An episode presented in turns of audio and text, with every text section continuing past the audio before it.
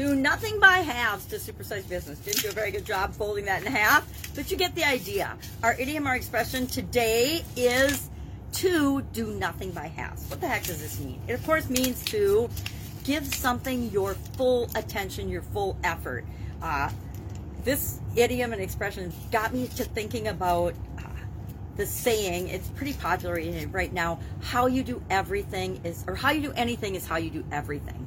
Now, I want to take a second and talk about the use of absolutes and what things mean and why we want to be careful when we're using absolutes. Same as my beliefs about should, could, would, shoulda, coulda, woulda, the us. If we shoulda, coulda, woulda, we would have done it, right? Or if we thought it was the right thing to do, we would have done it. Now, with respect to building and supersizing our businesses, I believe we have to go all in.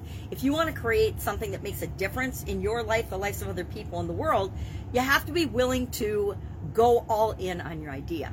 But nothing has been around since about the 1600s. The definition of nothing is, of course, an insignificant thing of no consequence. So do we really want to put all of our energy and effort and go all in on nothing? No, we want to go all in on the things that are important to building and supersizing and growing our business. So depending on your industry, depending on your business, those things are going to vary slightly.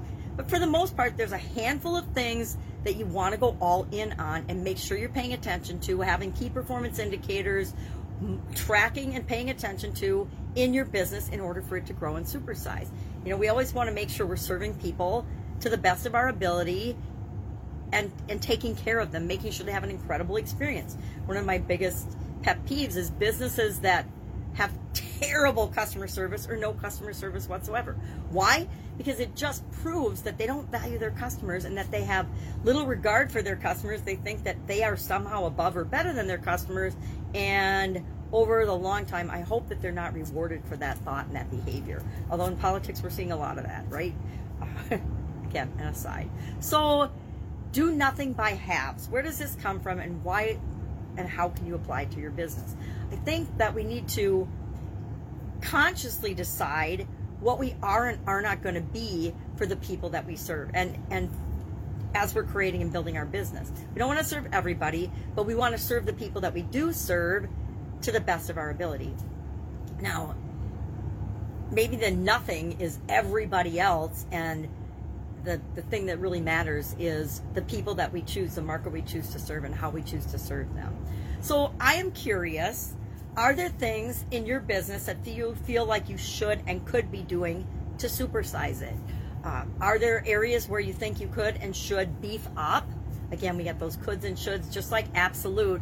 If I catch myself, and I, just like everyone else, I use absolutes in my language, but I have a little trigger now that flags me more often than not when I say always do this or never do that, or I should do that. Should is a trigger word for me these days because I personally spent so many years of my life doing things I should do, and they weren't necessarily good for me or for those I love and care about or for my business. And if I wasn't serving at the highest level to the people I love and care about, to myself and the business, and I wasn't doing my best for contributing to the world.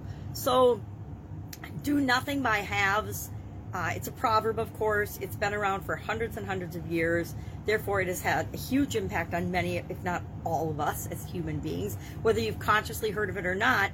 The belief, the thought, the feeling behind it has permeated pretty much all of our society. It's why we so often talk in absolutes, even when we don't mean absolutes. But when we use an absolute, it affects us and our subconscious in terms of how we respond to that. So it's interesting. I don't know why this do nothing by halves triggered how we do anything is how we do everything for me, but I actually woke up thinking about that today, and I realized that my subconscious was serving me up all of the ways in my life and in the past that I have done anything the way I do everything. Now, of course, how I do anything is how I do everything is an absolute lie. It's a lie in my life.